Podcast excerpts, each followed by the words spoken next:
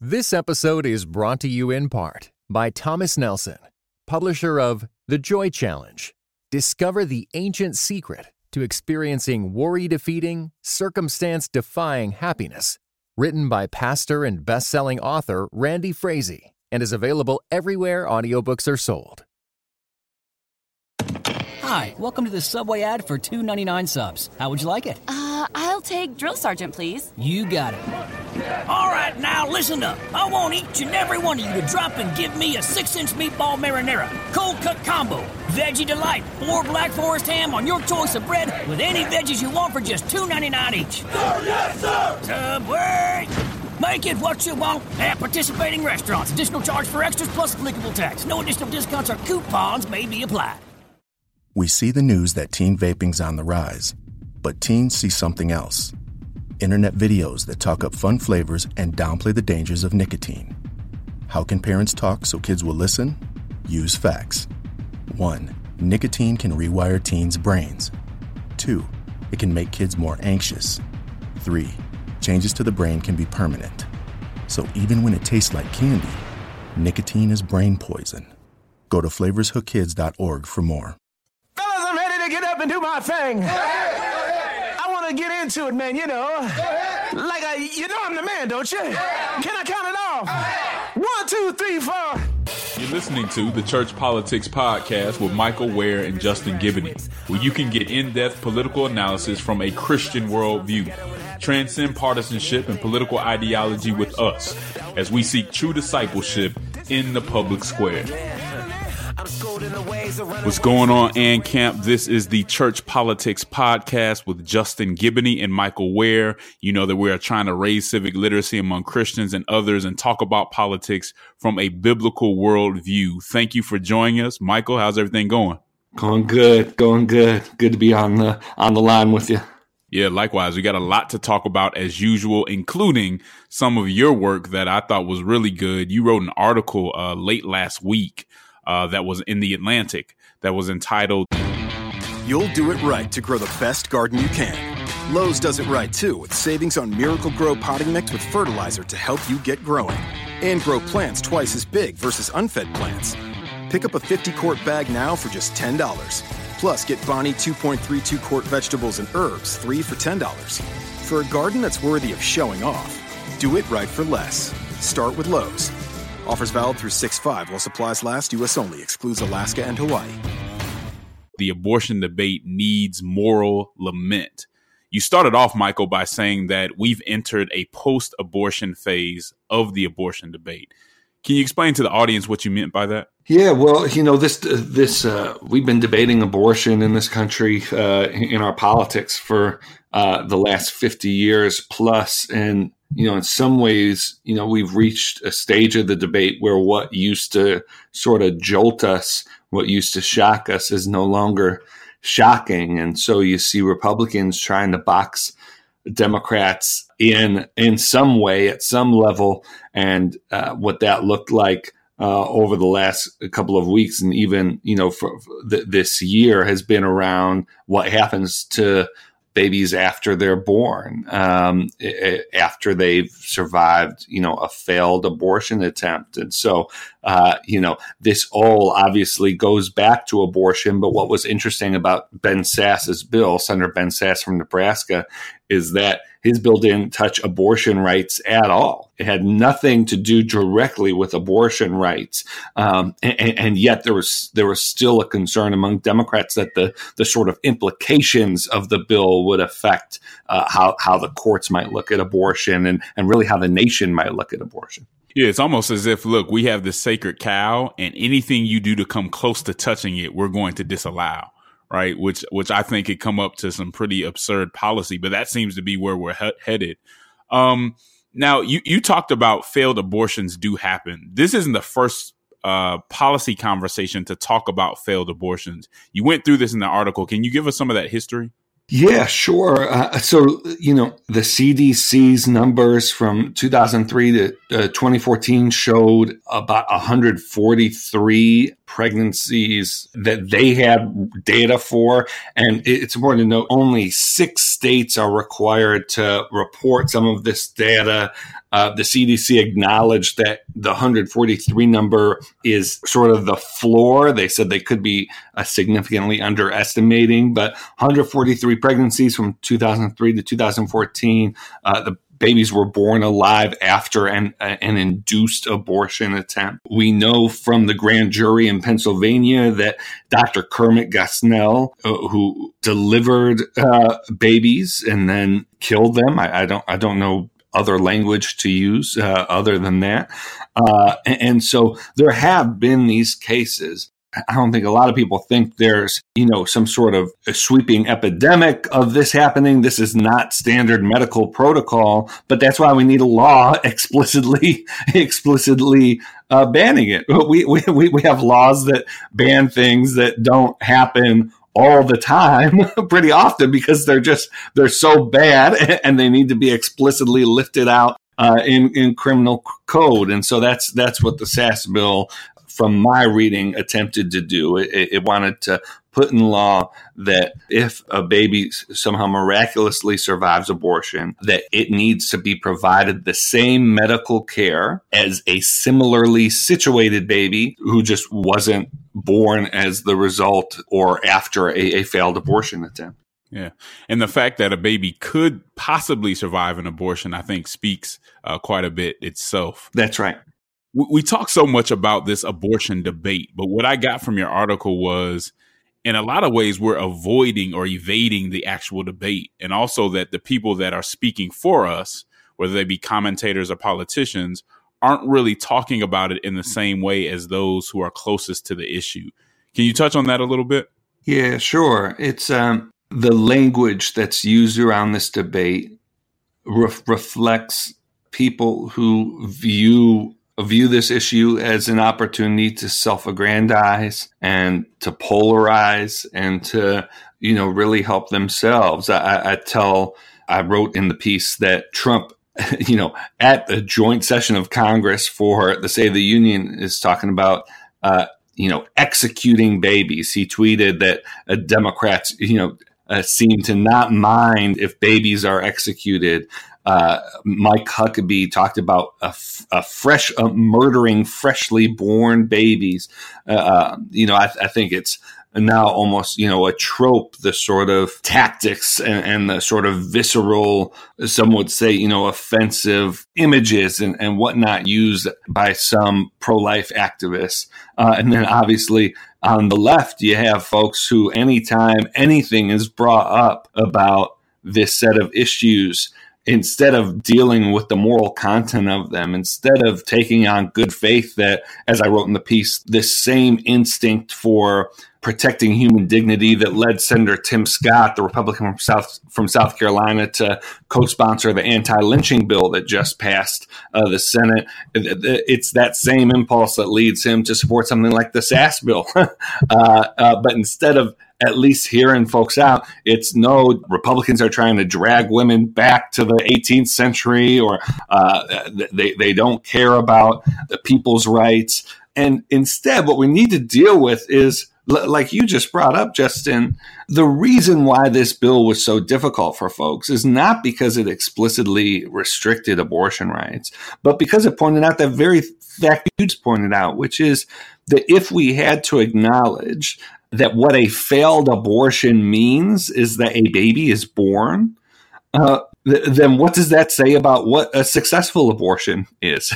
if a failed abortion means means the baby survives and in some cases goes on to contribute to our communities, contribute to our country, contribute to their their families, then what is a successful abortion? And I think the broad majority of the American public gets that. That's why the broad majority of the American public aren't on either ends of the extremes of this debate, but in this middle where we recognize that uh, there is moral content to both sides of the argument, that there are rights uh, on both sides of this debate that are in are in fundamental tension. It's why abortion is such a difficult issue. Uh, but our political debate, Justin, doesn't reflect that there's any tension at all. It reflects folks who are trying to demonize those who disagree with them. Yeah, and I think the abortion debate, in a lot of ways, and this may sound odd, but it's a perfect example of how Trump, in some ways, was a gift to the far left. Right. Because he gave them a foil to push the party to extremes that they otherwise would would struggle to achieve uh, if he wasn't this perfect enemy. Trump kind of turbo, turbocharged the Democratic parties, or at least the the far lefts, uh, kind of race all the way to the extreme left. Um, and it seems that many people, at least the ones that we hear from, are embracing extreme positions to spite the other side, right? So once you demonize the other party, it seems like it's not enough to simply oppose them. You have to take the polar opposite position that they've taken. So if you want abortion to be illegal, then I want to remove all restrictions. If you want to keep immigrants out, then I want to completely open the borders, whether it makes sense or not. And I know a lot of people who I suspect would have never turned a blind eye or supported late term abortion if they had separated the issue from how much they dislike Republicans.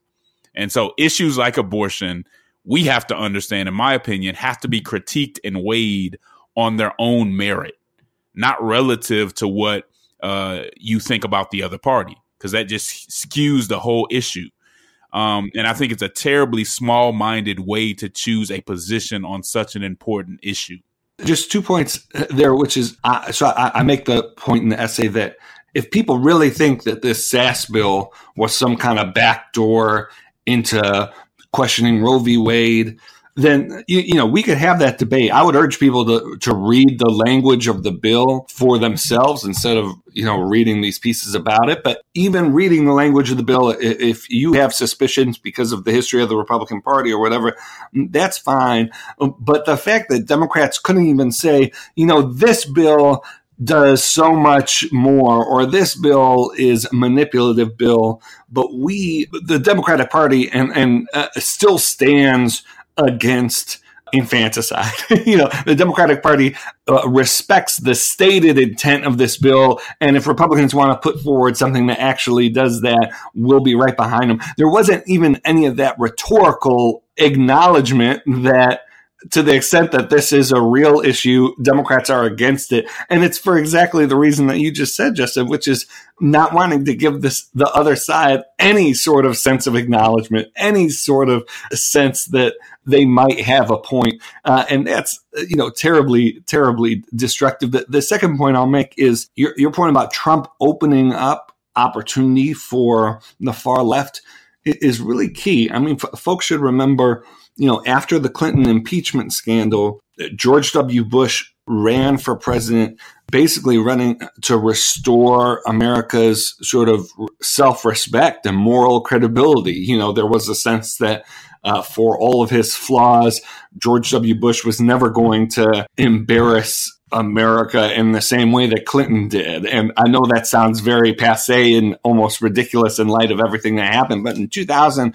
that, that was a real thing. It's why Al Gore, when it campaigned with Bill Clinton, it's also why the Democratic platform in 2000 is probably the most pro life Democratic platform since Roe v. Wade, in, in that it specifically called for pro life Americans to be welcomed into all levels of party leadership in the Democratic Party, which is just a, a, big deal at the time. It would be, you know, it would be unheard of now.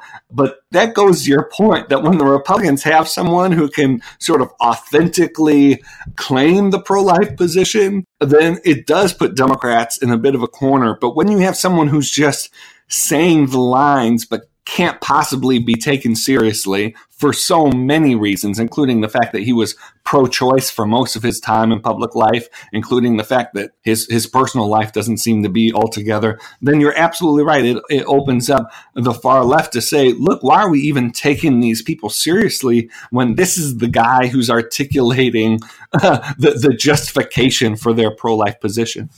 Yeah, I think I think that's part of it, and it's also the narrative that if they're going to be that far extreme, we have to answer it with our own extreme, or it just changes the tone of the conversation or the tone of the conversation to the point where it's like it's about the extremes, and we need to get if we're going to get what we need by any means necessary, we have to go as far as possible. And it's unfortunate because it's it's it's it's kind of taken down some of the standards on both sides. Because the truth of the matter is, your opposition could be very wrong on an issue but it doesn't mean that the opposite position is the correct position to take right? And you see interest groups and parties kind of perpetuate and manipulate this kind of thinking all the time.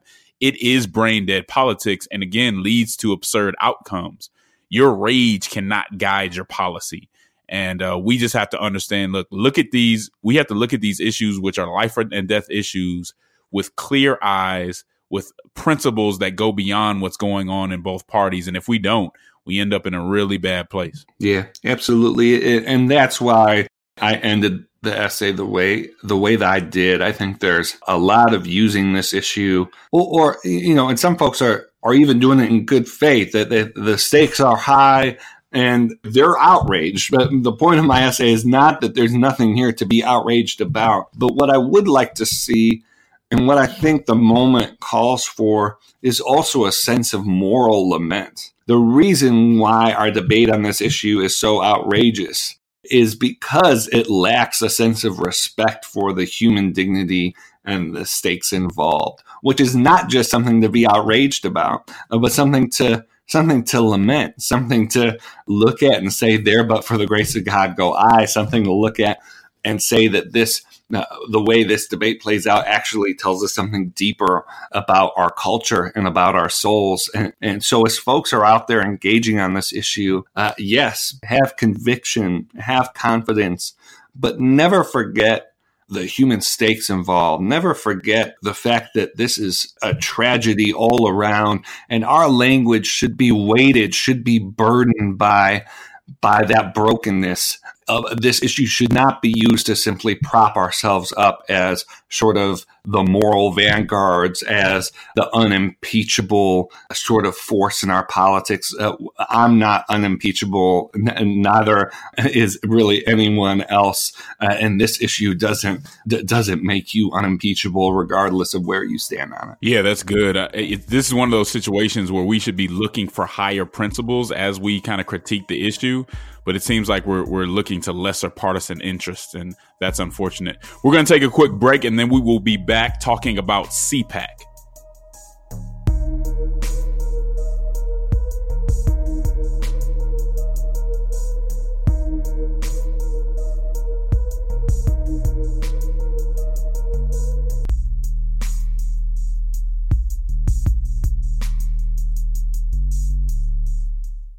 And we are back. Uh, we want to have a conversation now about CPAC. CPAC is the Conservative Political Action Conference. It's an annual conference, a four day conference.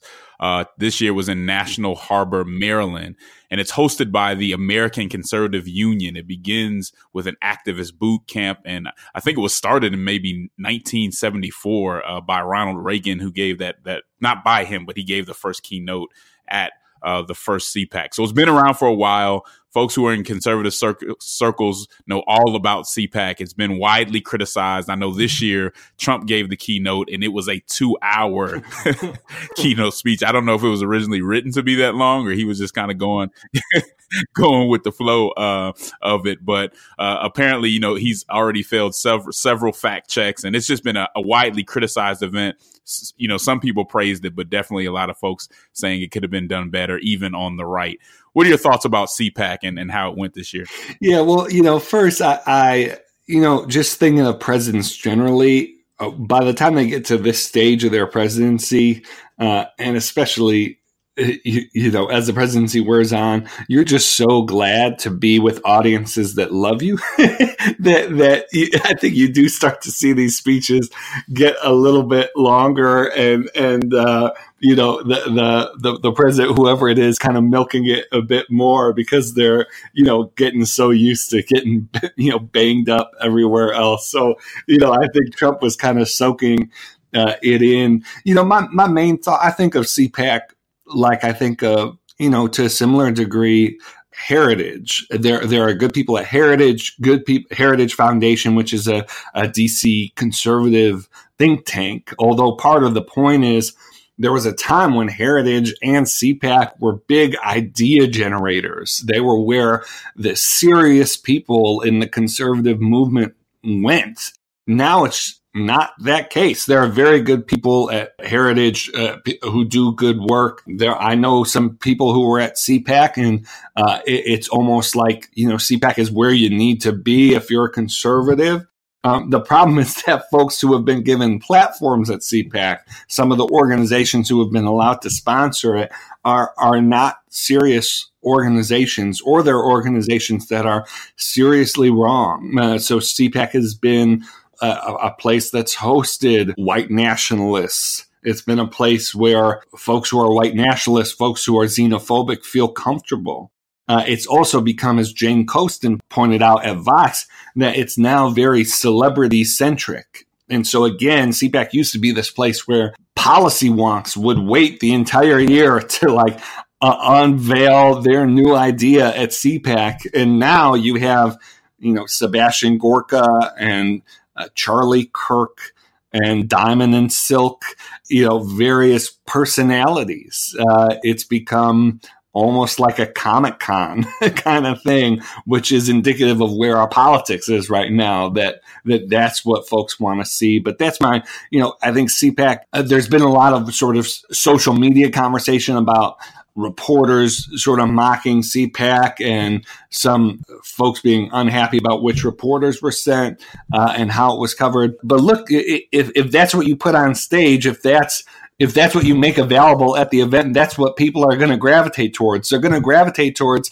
Donald Trump hugging an American flag like some kind of fool. And that's going to be the focus no matter what else he said in his two hour speech. I, I think it's a real problem for the conservative movement long term that this is sort of the center of gravity there and not someplace like AEI or the Manhattan Institute. Yeah, I think you get much. You would get much more, in my opinion. Uh, you would get much more out of CPAC if you brought in like reform conservatives, right? Kind of the reformicons and then had them kind of meet up with grassroots people, which is what the reformicons were missing, in my in my opinion. You would get much more out of something like this, but it does seem to have become the playground of the provocative, right? The people who who get laughs, who get cheers, who who do well on social media.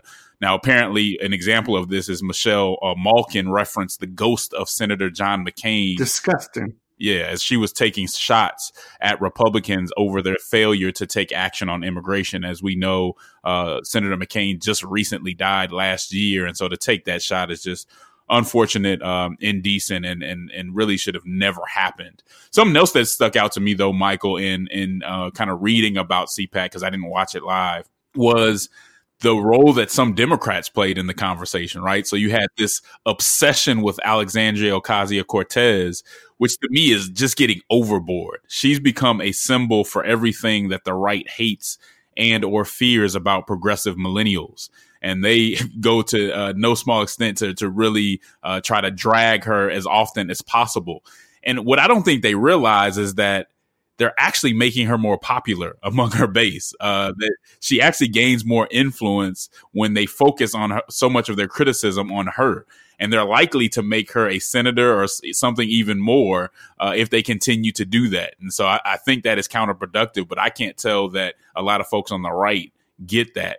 The other, the other thing that I saw was Van Jones um, made some interesting comments. He was there and he said that cons- that the conservative movement in this country, unfortunately, from his point of view, uh, is now the leader on the issue of prison reform. He said they are shrinking the prison population. He pointed to uh, Mississippi Governor uh, Phil Bryant, former Georgia Governor uh, Nathan Deal, for, former Texas Governor Rick Perry, and what you saw. And so after he said this, the the left just went crazy on him. Uh, he was called a sellout and all this other stuff because Jones committed the cardinal sin of giving the other party credit, even when credit is due. We should all know that, notwithstanding the facts, you can never give the other party credit, and that's just unfortunate. I'm glad uh, that Van said what what he said because Republicans have taken the lead on that, and they need to be recognized for it. If you truly want the other side to do the right thing, you should acknowledge when they do the right thing. But when you just want to win and you just want to demonize, then acknowledging and encouraging them to do the right thing becomes bad. And that's again why our politics are where we find them at today. You're right, Justin. I mean, Van got crushed, but when you're actually an activist on an issue, when you're actually committed on an issue, it then becomes a question of integrity for you. If you're going to point out that other people working on the issue are doing that work. And the reason why some people are okay with not crediting people like Nathan Deal for the work he did on criminal justice reform is that criminal justice reform for for some folks is just like one item on the list of whatever your political tribe is supposed to say that they're for. but for Van, he's been I mean I, I worked with Van. He's cared about this issue long before it was popular, long before it was sort of in the headlines in the way that it is now he has uh, relationships and position of authority that he, he needs to, to uphold. He needs to be able to call things the way uh, he sees it. And, you know, I, I, think that's what he did. And I also think people, he was at CPAC, you know, like, of course, you're going to encourage activists at CPAC to embrace the conservative role that was played in moving forward your policy agenda. Uh, like, like this was a strategic move by Van, not uh, not, not not just you know uh, sucking up to the crowd. Exactly. Um, and you know he took the blow back, but I'm glad he said it. We should be in the habit of encouraging people in the, uh, the opposite party to do the right thing and giving them a heads up. And I said this in the civic update this week. When you are able to compliment and acknowledge when the other side side has done something right, you then have more standing and more credibility to critique them because now you're doing it from a more objective point of view. If you're always, regardless of what happens, just going to criticize, then no one outside of your group of friends is going to listen to you. But when you show that you have some objectivity, when you show that you want the good, you want good policy rather than just your side winning, you end up in a space where you you actually may have more influence and and, and can help get some things done. So that's good. Uh, we're going to take one more break and then we will be back talking about what a former Clinton campaign advisor thinks the Democratic Party needs to do to win in 2020.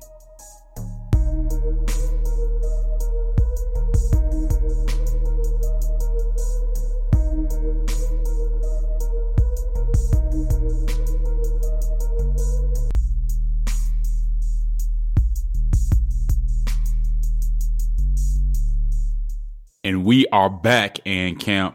Uh, as I said before, we wanted to talk about some comments made by a former Clinton campaign advisor about what the Democrats need to do in 2020 in order to win. We're talking about Jennifer Palmieri. Uh, and she had some interesting comments in an interview with our friend Jon Ward uh, with uh, Yahoo News. And this is how she started, Michael. She says that if Democrats don't put forward a unifying candidate in 2020 and try to win back at least some uh, some voters who supported uh, President Trump in 2016, they will lose. And so that was her perspective. And, and we've talked about this a little bit too, Michael. Um, I'm surprised. I expected this to be a race to the left, but I'm still somewhat surprised at how far left folks are going. I mean, you got people talking about legalizing prostitution, all kinds of things that I don't see as necessary or helpful when you come when it comes to a wider audience than just the far left base. What are your thoughts on this conversation and, and what Palmieri, uh, Palmieri had to say in this Yahoo News article? Yeah, well, you know, I, I, thought it was really interesting. Like you said, a lot of folks have been saying stuff like this, but part of the party has been dismissing them as just sort of Clinton haters and, and folks who are just trying to bash Hillary Clinton. Jennifer Palmieri still works with uh, Hillary Clinton. They're very close. She was loyal to Clinton on the campaign. If you watch the you know, I think it was a, a, Showtime or maybe it was HBO documentary on the campaign. Palmieri features very significantly in that. And so she isn't saying any of this about 2016. She's saying it about 2020. And I, I think she's exactly right. The thing that really stuck out to me, though, Justin, about the interview is Jon Ward pulls out the section in her book where it's it's right after Trump's win. And Palmieri writes that disruption had come to my industry, which is politics, the way it had to so many others. Nothing made sense to me anymore. She comes to the realization that this is how many of the people who voted for Trump felt. She she writes, "This is how the man who worked in coal his whole life and now can't find a decent job feels. This is how the cab driver who has been run out of business by Uber feels. Uh, this is how everyone feels whose life plan was blown up by some unexpected and confounding force. I just find that to be really moving, really humanizing. I, I hope that Jennifer will carry that into whether she's working directly on the 2020 campaign or just sort of advising folks. And I hope other advisors will pick it up. Like, I'm not sure Jennifer's policy views changed at all as a part of that experience. In some cases, they may not need to. It's it's that empathy side. It's the understanding that that folks could be good-hearted or really be going through some bad times and not agree with your policy prescriptions. And even that will go a long way. So I, I thought it was a really good piece. Yeah, I agree. I think it could go a, a, long way. And one of the thing that one of the things that I see that gets to me a lot, and, and I take issue with, is the idea that everyone who disagrees with you uh, politically is either stupid or just evil right? So if they disagree with me, they don't know. You always hear this all the time. They don't know their own interest and all that stuff. And surely there's people on both sides who may not be working in their own best interest. But to just take a whole demographics of people and say they don't know what their interest is, I think is a is a bit presumptuous. Um, number one, their interest they may see their interests very different than you you do. Uh, number two, if you are around people, I've never met a demographic of people that I actually spent time with that I didn't think had some extremely brilliant people within that that I could learn from. And that's kind of what we miss. You know, she she went in, as you said, to talk about, you know, the cab driver who lost his job, the coal worker who no who no longer um, can work in that industry. And these are people, number one, that are hurting, but number two, that may be looking at things from a different world view than you. And so I think we need to do our best to find empathy where we've just been replacing it by dismissing people who disagree with us. That puts us in a, a very bad position. And I hope we start to kind of change how we're looking at it. Again, these, you know, 2020 candidates on the Democratic side of the conversation have really been reaching to get to the base. And we know why this happens, right, Michael? We know that when it comes to primaries, a lot of the folks, sometimes a lot of the folks in your base who are going to be more active. And in a real way, they've been reaching for these folks, which may be a mistake. Uh, if we're going to take what Palmieri is saying, it says, yeah, it may work. It may seem like it's working in the primary, but at the end of the day, some of this stuff may come back to haunt you. I can't think of a far left policy that's been brought to the public square seriously that one of the candidates, one of these candidates hasn't jumped on almost immediately. And I don't know how well thought out that is. I guess the idea is that if you get out in front, you can stay out in front. And the way to get out in front is to jump on some of these issues. But Michael, I see this as something that could really come back to haunt some of these folks as as time goes on. Yeah, and you know it's going to be uh, interesting now to see if some of these, uh, if we get some moderates jumping into the race, it looks like Governor Hickenlooper of Colorado is really, really looking at it. Joe Biden, uh, uh there was a report that there, he has New Hampshire staff ready to go. It's going to be interesting to see how the dynamics of the race change. But I, I agree with you, Justin. There's definitely room to the, uh, a room in the middle to run in this primary, and, and hopefully someone will step up. And I think we can only blame the candidates so much because in a way they're responding to us. And so if they're going so far to the left, maybe we need more people like Palmieri standing up and saying, Hey, we may be more conservative or moderate, but you need to hear us out. Uh, and so some of that has to come on us. Some of that has to come on the church, who we're not really standing up and saying what we want to hear and what we want to see necessarily. Because again, when you talk about legalizing prostitution, legalizing marijuana, I know that uh, the majority of the people that I know are not in support of things like that. But if people are so easily kind of uh, promoting that within the the primary, maybe they just are not hearing us, and part of that we have to take the blame for. So uh, we we'll see how this goes. As you guys know, we're going to have a lot of 2020 uh, commentary coming up for the next uh, almost two years, and so just stay tuned. The next thing I wanted to touch on though was. Uh, Michael Cohen and his testimony that was given before Congress. As many of you know, Michael Cohen is the is Trump's former attorney. Uh, some would say that he's Trump's former fixer. And again, he testified before Congress last week and it was not short on provocative moments. And so he came out and said that Trump uh, was a racist. He kind of confirmed many of the things used to go against Trump's character. I don't know that much of it was unexpected. Uh, but what stood out to me wasn't necessarily the negative things that he said about Trump because they were almost expected. Um, but Cohen was asked if he knew anything about collusion with Russia, and Cohen said that he did not. Um, that could be problematic to some of the narratives going on on the left.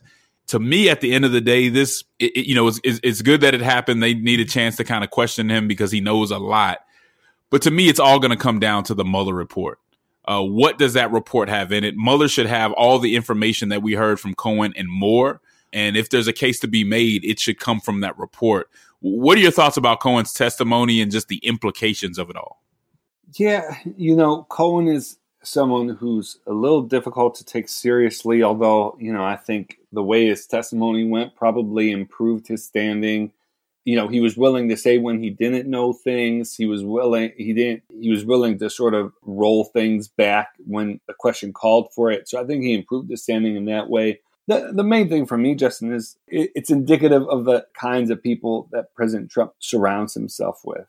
Cohen was uh, had this sort of personal testimony and, and it was it was interesting to hear him repeatedly sort of confess his sins to this this this panel but for me, it was just you know th- th- this is this is the man that we elected. You know, th- this is the kind of parade of this is the kind of carnival that we we invited in. So I think that that's significant. I know it's become a part of like the it's an assumed fact now, but we did get further uh, indication that hush payments were delivered and that Cohen was crucial to that. And, so you know, like that that's a significant thing that we continue to get vindication on that should not be able to be forgotten when it comes to this president. Cohen had some very interesting things to say about how Trump built his wealth by uh, consistently undervaluing uh, the worth of his property and therefore evading millions and millions and millions of dollars in paying taxes. I don't think it was the the game changing you'll remember where you were type of moment. But it, it, was indicative that this is a this is a president who is who views himself above the law, who views himself as someone who who should be able to get away with uh, with what he wants to get away with. Yeah, and you hit on it. You know, a- as an attorney, listening to this testimony, understanding the attorney client relationship, it does hit on Cohen's credibility because at the end of the day, you are Trump's attorney and if Trump is asking you to do things that are illegal, it's on you. You have a fiduciary duty to tell him no or to say, I'm no longer going to represent you.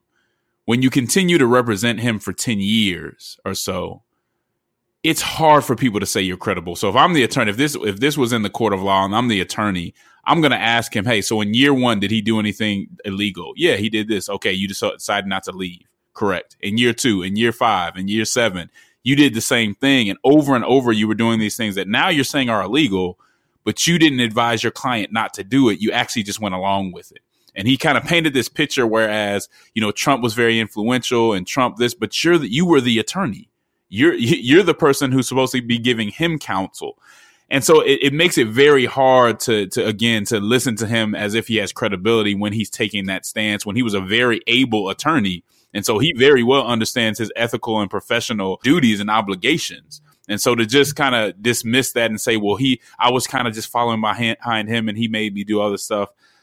I hear you, but it's just hard to believe. And so that's not to say what he said was not credible or that, or that uh, President Trump is more credible. Coming from a legal standpoint, though, that's, that's just tough to, to swallow. And then you do understand that you know, uh, this is all connected to to you know his sentence and things that he's doing and deals that he's trying to and deals that he's made or is trying to make. And so, yeah, it, be, it becomes tough. And again, I go back to the the conversation that it's really about the Mueller report. You know, Mueller had a t- chance to get all of this down. What does he have? What doesn't he have? We really need to be paying attention to these uh, the collusion conversation because if that's not there, it's problematic that we spent this much time on it. I'm not saying that it's not, but the fact that Cohen said he knew nothing about it uh, makes it makes it very tough. And so I'm interested to see what's in that. I hope it's a serious report where we learn something. But until then, we're going to be just kind of grasping at straws and speculating. So we'll have to see. Right. And and right, Justin, it does look like that this could be coming out in the next few weeks here. So you know, uh, uh, it's been a long. It feels like a long, long wait, and who knows what other uh, postponements we'll see. But from sort of the chatter in in DC, it, it seems like the the report will almost be here, and then we'll see whether. Uh, you know, a, a, source as you know respected as Mueller is able to break through the partisan chatter, which I think will be a real test, uh, no matter how the report ends up. What like will will all of the players involved treat Mueller's report as the baseline, or if the report doesn't say what they want it to say, will will they just continue uh, doing doing what they do? I, I, think we can guess on how on how that's going to go, uh, but we we will wait to see. As you guys know, when that comes out, we will be coming to you with uh, the commentary and just letting you know what's in it, so you can look forward to that that does it for today. I would uh, like to thank all everybody in the AND camp for listening. Thank you for your support. It means uh, the world to us. If you have a chance and you're listening to this on iTunes, uh, make sure that you comment. Make sure that you rate us uh, so people know, and then spread it to your friends. Share it on social media if you like what we're doing. Please just show a little love. We appreciate you. Michael, take us out. Really good talking with you. Thanks, fam. This is the Church Politics Podcast. We'll see you next week. Came out of Nazareth. Yeah. I'm schooled in the ways of runaway slaves. I'm brave. I'm unchained. I'm Frederick Douglass with a Come to the Home Depot this month, and you'll learn a thing or two. Actually, three. With three free do-it-yourself workshops. Learn how to grow an edible raised garden bed, how to build a catch-all nightstand organizer, even how to install wall tile. See, it's never too late to learn something new.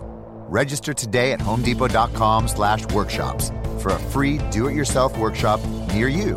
Only at the Home Depot. More saving, more doing. Napa Know How. At Napa Auto Care Centers, you'll get a $75 prepaid Visa card when you spend 250 bucks on Napa brake parts, which is cause to celebrate. Because normally the sound of screeching brakes means your bank account's about to take a hit. But getting 75 bucks back makes that hit not so bad. Quality parts installed by the pros. That's Napa Know How. Napa Know How. At participating Napa Auto Care Centers. Exclusions apply. Offer ends 63019. This episode was brought to you in part by the Enneagram and Marriage Podcast, an outreach dedicated to bringing joy, strength, intimacy, and purpose to couples seeking growth. Be sure to visit EnneagramAndMarriage.com to find your chemistry together again, or for the very first time.